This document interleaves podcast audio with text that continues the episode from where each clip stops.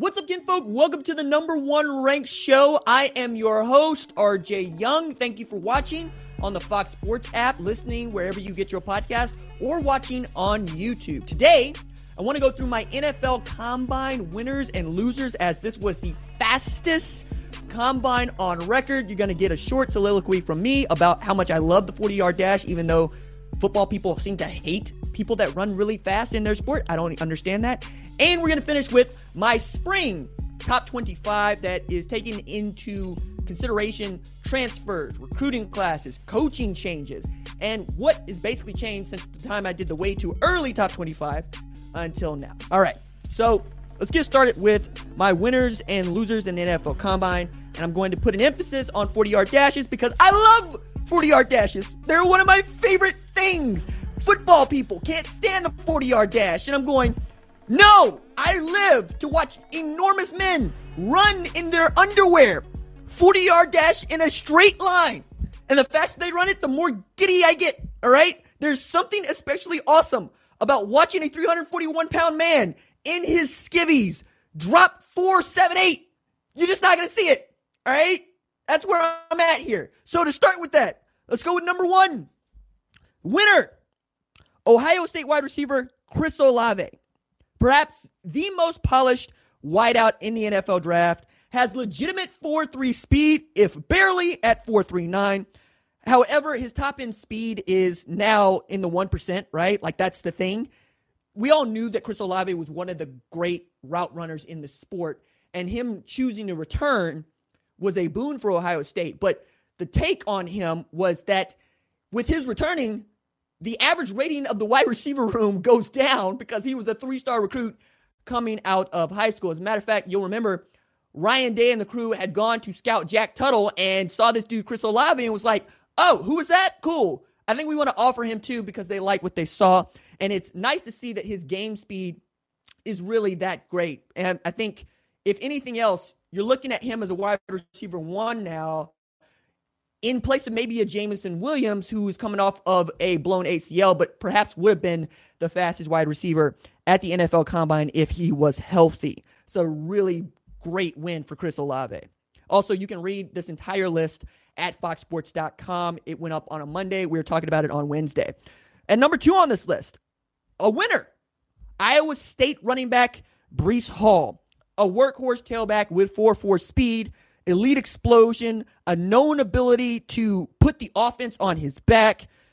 That's my RB1 after this combine, which is saying a lot. Hall was a unanimous All American at Iowa State, the first in school history. That's also saying a lot because Troy Davis was a Heisman finalist for two consecutive years, rushed for 2,000 yards plus in both of those years. And his running backs coach at Iowa State is also USFL Pittsburgh Maulers coach, Kirby Wilson. Uh, that's a tease because we're going to talk to Coach Wilson a little bit later on about, among other things, coaching a guy like Troy Davis.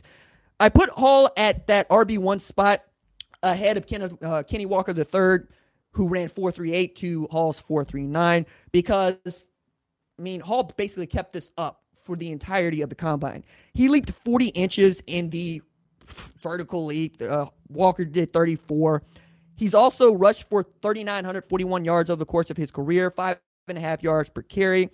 Again, I edge him over Walker, who had 1,636 yards last season and was a Heisman finalist. I think he finished sixth in the Heisman voting. But when you put that in comparison, Abram Smith ran for 1601 at Baylor, and there's still a lot of people that don't know Abram Smith's name to tell you what the running back group was like last year. Because I remember thinking about just how, how great the running backs were in 2021 with not just Walker and Hall, but guys like TreVeyon Henderson who came into his own, and others like Bijan Robinson, whose uh, season was ended shortly after he suffered an injury on a bad football team that I expect to be good this year. We'll talk about that a little bit later on. And at number three, we got our first loser on the list. That is for the NFL Combine, not overall, for you want to get actually into your feelings about Notre Dame running back Kyren Williams who ran really slow in his 40 yard dash, just 4.65 seconds. You could say he plays faster than that, and I would agree with you, but the time is the time, especially for a dude that Brian Kelly, when he was the head coach at Notre Dame, claimed he was thinking about putting in the slot. You don't put slow people in the slot. That's not how that works. And I did not expect Kevin Austin, who's a Notre Dame wide receiver, to run faster than Kyren Williams and who was heavier than Kyren Williams. It's not just that he was slow at 465, is that he only weighed 194 pounds. And we've seen bigger, faster, stronger men at the combine. So if you were looking for some blazing speed from him, and I was, I was looking for a dude that was at the very least going to roll, roll in the four fives, if not roll in the sub four fours, like a Breece Hall, like a Kenny Walker. That just wasn't it. Especially when you add into this that UGA outside linebacker Travon Walker ran 4.51 seconds at six foot five, 272. Not for nothing, but even the Georgia punter was fast. Like all the Georgia dudes could fly. I'm not sure what's in the water at Athens, but every last one of them is moving. That's not the last Georgia player you're going to hear about, not even the punter who ran, I think, faster than nine wide receivers and nine running backs. That's just ridiculous. I still think Kyren Williams is going to be a pretty doggone good NFL tailback, but I don't think the combine did anything to help him, hence the loser label.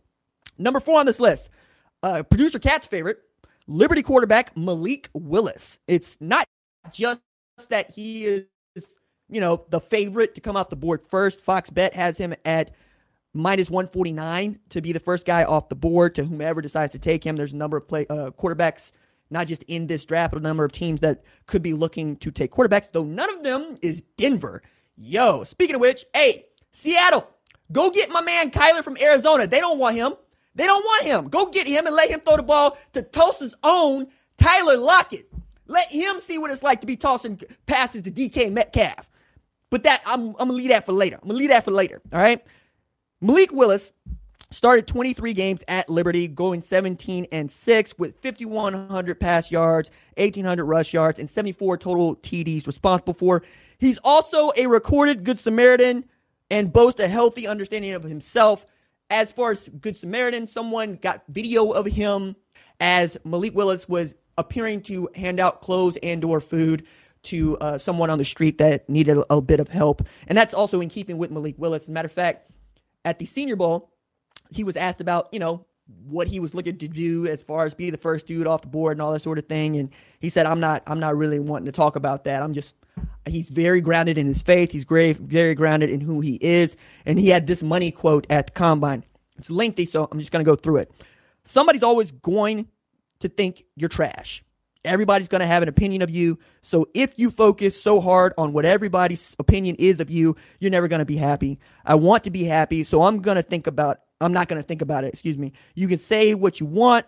I'm going to let the opinion of people I trust and can respect affect me. Extremely well said. And it's even harder to walk through because so many of us are influenced by what other people feel because we're human beings and we're social animals but it is a good effect that he has on himself, especially being a quarterback. My knock on Malik Willis is you can't beat out Jarrett Stidham at Auburn. And Jarrett Stidham isn't very good in the NFL, just period, right? I know that he was to be a dude, and I know what he was meant to be, but it, I still kind of am in my feelings about that. Why does a guy that we're all pumping up now could not beat out a dude that might be, you know, the third best quarterback in New England I just, ugh. I say he won this week though because he showed some ability that we all wanted to see, throwing 80 yard bombs. He's got a cannon for an arm. He's got great mobility, and he seems to have a, a healthy understanding of what his job is. So, from that standpoint, he's certainly ahead of number five on this list, who I label as the second loser on this list, uh, Ole Miss quarterback Matt Corral, because I think Corral suffered the most from this. And as far as quarterbacks, it's a guy that suffered an injury in the Sugar Bowl, right? And could have been aggravated during workouts. But the thing that really messes with me is he's going to perform at his pro day. So it's not the ankle that he's protecting. He just didn't want to go throw and perform at the combine, even if he went through interviews. It just begs the question why not put on for the mini scouts in attendance at the league's annual company convention? I would have liked to have seen Matt Corral participate in the drills and probably could have moved up to QB1. Instead, we're looking at Malik Willis taking over that spot from him.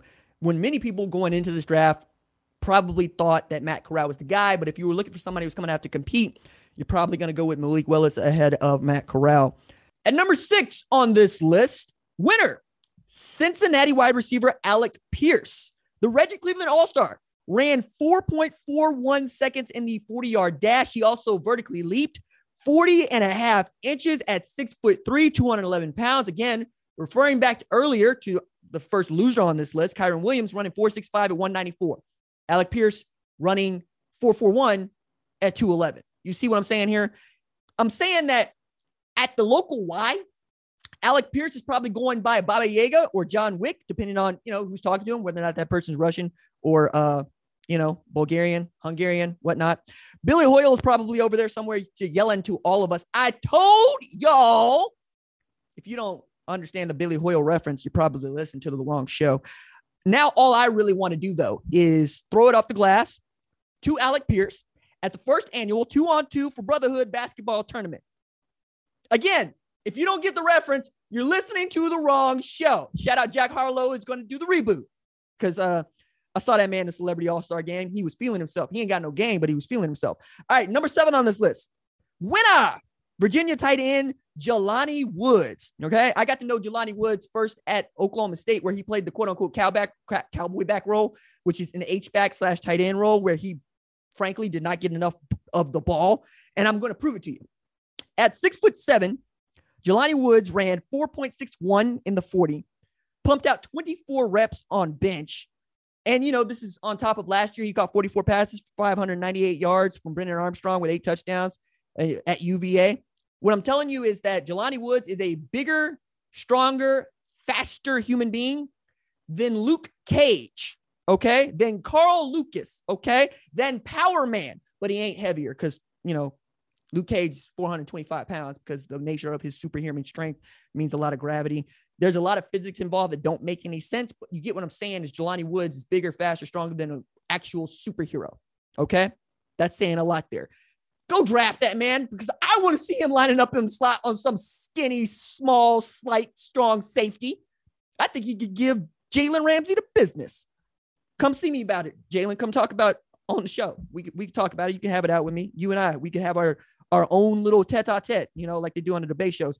Number eight over here, winner, 12 offensive linemen running sub five seconds in the 40. 12 men over 300 pounds running sub five seconds in the 40 yard dash. That is the most since 2003. And I can easily imagine many of these 300 plus pound men running downfield to pick off smaller humans on a running back's or a re- receiver's way to the end zone. And that's a terrifying thought. It's also a real one because you'll see like the check down account for the NFL has some of these clips of like Lyle Collins absolutely outrunning defensive backs to go pick off other defensive backs. It is a scary thing to watch. It's also just mesmerizing. This combine was just ridiculous. Like the speed on display. Shout out Chris Paul, University of Tulsa. He's one of those dudes that went sub four five at 300 plus pounds. You can't run sub four five at whatever pudgy weight you're at. Okay. It's fast. It's fast as hell. And now we got offensive linemen that are doing this. Come on, man. Number nine on this list, another winner. Three more large humans. Okay. Alabama offensive tackle Evan Neal weighed 350 pounds and looked like he might have weighed 310. This is also the man who jumped up and did the splits on like five feet of pad at Alabama. Come on, man. Like, I don't know what to do with that. I don't know what a man that, that is built that solidly, but also that flexibly. There's nothing that I could do that's going to unseat him. As a matter of fact, that might be one of the better offensive tackles that we've seen in the last few years. But, you know, I defer to my homie Jeff Schwartz on that. 341 pound UGA defensive tackle Jordan Davis ran a faster 40 yard dash at 4.78 than each of the last three quarterbacks to win the Super Bowl. Okay. So at 478, he's faster than Matt Stafford, who ran 4.81, Tom Brady, who ran a legendary 5.28, and Patrick Mahomes, who ran 4.8. All right. So another way of looking at this is there are 12 offensive linemen in this draft that are faster than Tom Brady than Tom Brady 20 years ago. Okay. I don't want those kind of men chasing me. Six foot eight, 384 uh, pound Minnesota offensive tackle, Daniel Faalele. Like that was, he's the heaviest player at the combine since Aaron Gibson, who went to Wisconsin at 1999. He also has the largest hands at the combine since 99. Also, Aaron Gibson at 11 inches. So, like Hoyt Wilhelms knuckleball catcher's mitt, that's that's what we're dealing with over here. He didn't work out, you know, at the combine, but he's going to work out at his pro day. But if he doesn't like work out in pro football, Vince McMahon, go sign this man. Okay.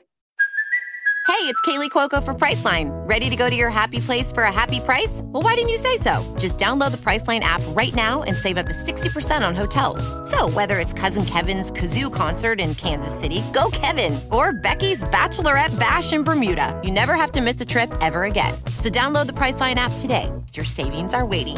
Go to your happy place for a happy price. Go to your happy price, Priceline. Sign him right along with Gable Steveson. Also, shout out to the WWE, who is going to have their college athlete tryouts later this month at the Star. That is a feature that I really, really should probably be there to just watch and see because I love the WWE and I love knowing that there are actual superhumans that are going to go down there and get their Roman Reigns on. All right, last winner, last person on this list is actually twofold. Okay. North Dakota State wide receiver Christian Watson and Baylor defensive back Kalon Barnes. All right. So Christian Watson is the wide receiver darling of this combine draft. He ran 4.36 in the 40. He broad jumped 11 feet, four inches, and he has the kind of hand size at 10 and a quarter inches that reminds you again of the catcher's mitt that Hoyt Wilhelm was using to catch Clint Courtney. I got baseball knowledge like that because I'm that dude. Also, check out my 5,000 word feature on Curt Flood on the Fox Sports website. I have been working my behind off. The Bison could become just the second team in FCS program, or the, I should say, let me go back to this again. The Bison could be just the second FCS program. There we go. With three first round picks in a 10 year span. Drum roll, please, for the other program. And while you're thinking about that, so you got Carson Wentz, who, you know, ain't everybody's favorite right now, but still went in the first round, 2016. You've also got Trey Lance, who ought to be the starting quarterback for the San Francisco 49ers, but that's just me and probably, you know, your diehard 49ers fans, and could be Christian Watson, right? But the other program is actually Jackson State, okay? So Jackson State had Lester Odom get drafted first round in 93. Sylvester Morris and Rashard Anderson, two defense backs, get drafted in the first round of 2000. So at one point, Jackson State had the two best corners in the entire country by that arithmetic. That's wild, right? To say nothing of what Jackson State might actually be, uh, have this year and that they get the HBCUs back on the program after it's been about two years since we've seen an HBCU player drafted. Shout out to a guy that I'm really, really excited about and could be really great in. Now I'm blanking on his name. Oh man, I did this. James Houston the third. See, I got it one of my claims to fame, apparently, you know, in the college football world, is I know all these dudes' names and I have this deep understanding of college football. And then when I need it, sometimes it bails on me. Okay, Baylor defensive back Kalon Barnes ran the fastest 40 in combine history for a defensive back at 4.23. That is one hundredth of a second slower than John Ross, who has the fastest combine uh 40 yard dash in history. And then there is another freak on this on this list. UTSA's Tariq Woolen, my honorable mention, at six foot four, again, I'm going to say this six foot four, he ran 4.26 in the 40 yard dash. And those two defensive backs have two of the five fastest combine 40s in history. UTSA doing the big things, right? I've been saying it. And that's not even, I think, the best player at UTSA. I think that's Sincere McCormick. But at six four, with that sort of speed, I expect Tariq Woolen to get drafted highly and play a very long time in the NFL. Other reason I like the 40 yard dash is if you ran 4.27 at your pro day, like my man Jeff Badet, who is a Michigan Panther, you get to be a 4.2 dude for the rest of your life. Matter of fact, the homie Dominique Foxworth has this story about running 4.3 at the combine. He had never run 4.3 before in his life, and he probably hasn't run 4.3 to his math since. But that one time he ran it, and that's always going to get you a phone call because you're a 4.3 dude.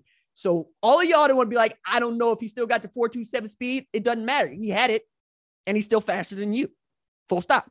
Okay. Now I'm to transition, to segue into my spring football top 25 teams in the sport. I say top 25. So the top 25 is at foxsports.com where you can see 11 through 25. Here, we're only going to go through the top 10. Off the rip, I'm just going to tell you that Oklahoma ain't in it. Okay. I'm being the analyst that I am at Fox Sports, taking my fandom out of it. It's not a top 10 program right now. However, shout out to Baker Mayfield, the 6 0 Savage, who is going to get his Heisman, uh, memorial, uh, I should say, Heisman Park statue dedicated April 23rd at the spring game in Oklahoma. And that 6 0 Savage is only for the OGs. If you don't understand, then you don't understand. You probably don't understand. I'm not on a step mill. That I can't help you there. Now, number one on this list, drum roll, please. Alabama. You know, with the Forrest Gump, I think she should go back to Greenbow, Alabama.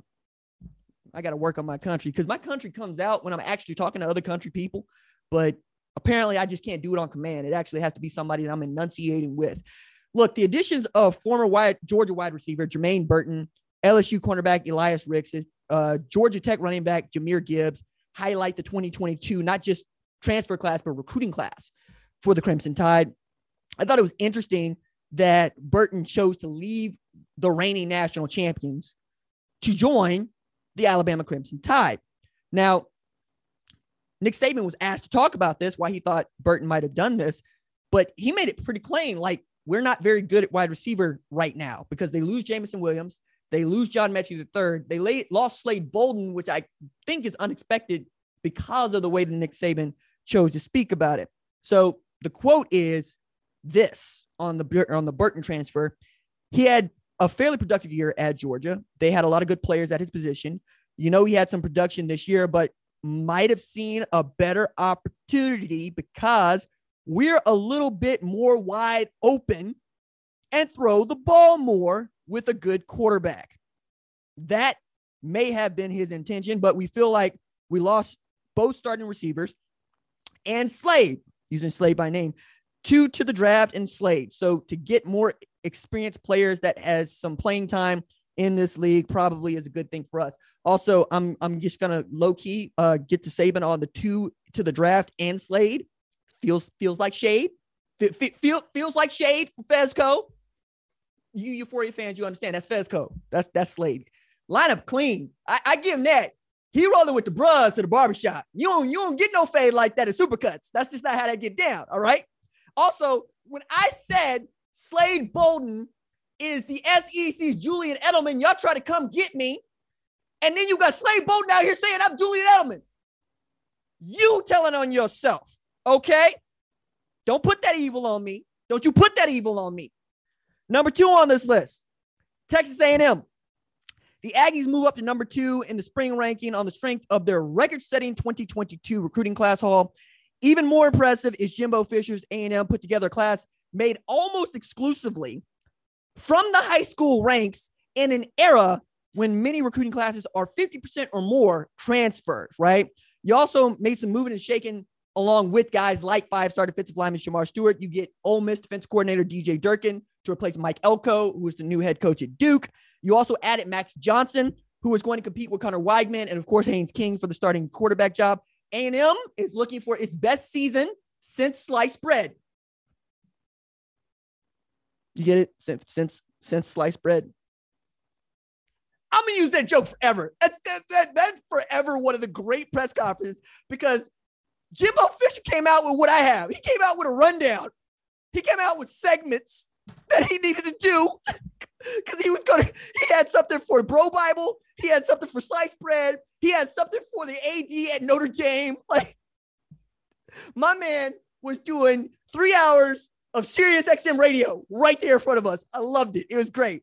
Number three on this list Ohio State it's impossible to ignore the talent the recruiting uh, returning for the Buckeyes. The way I couch this is the Buckeyes didn't even have that many dudes that elected to go into the NFL draft, which means everybody's returning. Yes, they lose Chris Olave. Yes, they lose Garrett Wilson. But maybe you just didn't remember that Jackson Smith-Njigba set the all-time bowl record for receiving yards in a game. Maybe you don't remember that Marvin Harrison tied the Rose Bowl record for receiving touchdowns in a game. Maybe you don't remember that Julian Fleming and Emeka Egbuka, the number one wide receiver in 2020 and 2021, might be the third and fourth best dudes on that depth chart. Maybe you don't remember that the dude I told y'all was elite, that is electric, that let me do this another way.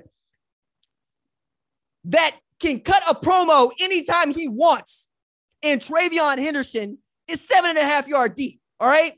I mean, TreVeyon Henderson basically took the Big Ten and treated it like it was Brock Lesnar. Went up to the Big Ten and said, You see this ring? This is my ring.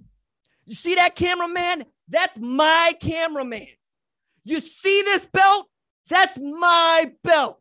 Man, Roman is having a time. Like, Roman is proof that if you keep doing your job long enough, people will respect you. You know what I mean? You know how much y'all didn't like Roman Reigns. I mean, I, am not going. I'm not. I'm not. I'm not to be shy about it. Like I kept going. Let that man walk around with his shirt off. Hey, have you seen this man? You saw in the Fast and the Furious. Let Roman be Roman. Let that Georgia Tech defensive end stand out. Saying TreVeyon Henderson was that dude, and then you got C.J. Stroud back there, right? Who I would have put on the cover of Madden, even if y'all wanted to put Bryce Young there. I wouldn't. Fine, I'm good with that. It's like choosing Johnny Manziel or Robert Griffin III for you know NCAA 13. I'm fine with it. I'm fine with it. All right. Other thing is the defense is going to be elite. Jack Sawyer returns. Zach Harrison returns. JT Tuimoloau returns. Denzel Burke returns. Jim Knowles basically is being told, hey, the defense held us back last year. Your job is to make sure that doesn't happen. Because if it doesn't, they could be in the college football playoff once again. Number four on this list, Georgia. Yes, I put the reigning national champions at number four. They're barely getting the college football playoff. Sue me. All right. You're losing Jermaine Burton to Alabama. That stings, but you bring in the number three ranked class in the 2022 cycle. That's got to be a warm salve. You know how much I love this dude, Malaki Starks, who I expect to have an opportunity to play at safety. They return Christopher Smith, the peacemaker at safety. See, see, see, man, y'all, y'all, I know y'all rock with this show. You got to rock with this show. I just dropped a peacemaker reference for Georgia football. Come on, man. Clap please clap. No, I'm joking. I'm joking. Don't don't clap. It's a podcast. I can't hear you anyway. You also got, you know, perhaps the unsung hero of all in Stetson Bennett, who I expect to have his own statue in Athens. George is going to be good. George is always going to be good. Uh, I'm really interested to see how Dan Lanning, you know, survives that game against George as the head coach Oregon. I'm like, yo, I'm not gonna hold it against you if y'all get beat down. It, it is what it is. You and year one, and Kirby's had that thing coming along for six years now. Number five on this list, Baylor, who is having one hell of a athletic department just moment. Women's basketball, men's basketball, football—they've got it all going. Dave Aranda returns both of his coordinators, one in uh, Jeff Grimes, another in Ron Roberts. One of the real cool aspects of this is that Dave Aranda used to work for Ron Roberts, right? And really learned how to do that simulated pressure thing that they do that Georgia also used to to win national championships. They're all back. You added Tulsa nose tackle Jaxon Player as a transfer, who was a former all conference American performer. Because if I say all American, you're going to be like, he wasn't all American. and be like, well, he was all American conference. You get what I'm saying there? So I have to be careful about how I say that. But they lost Jalen Pitre and Terrell Bernard. Jalen Pitre, I thought, was the best defender. Well, he was the best defender, Big 12 player of the year, defense player of the year. But I thought he should have been the player of the year for the conference. He was outstanding.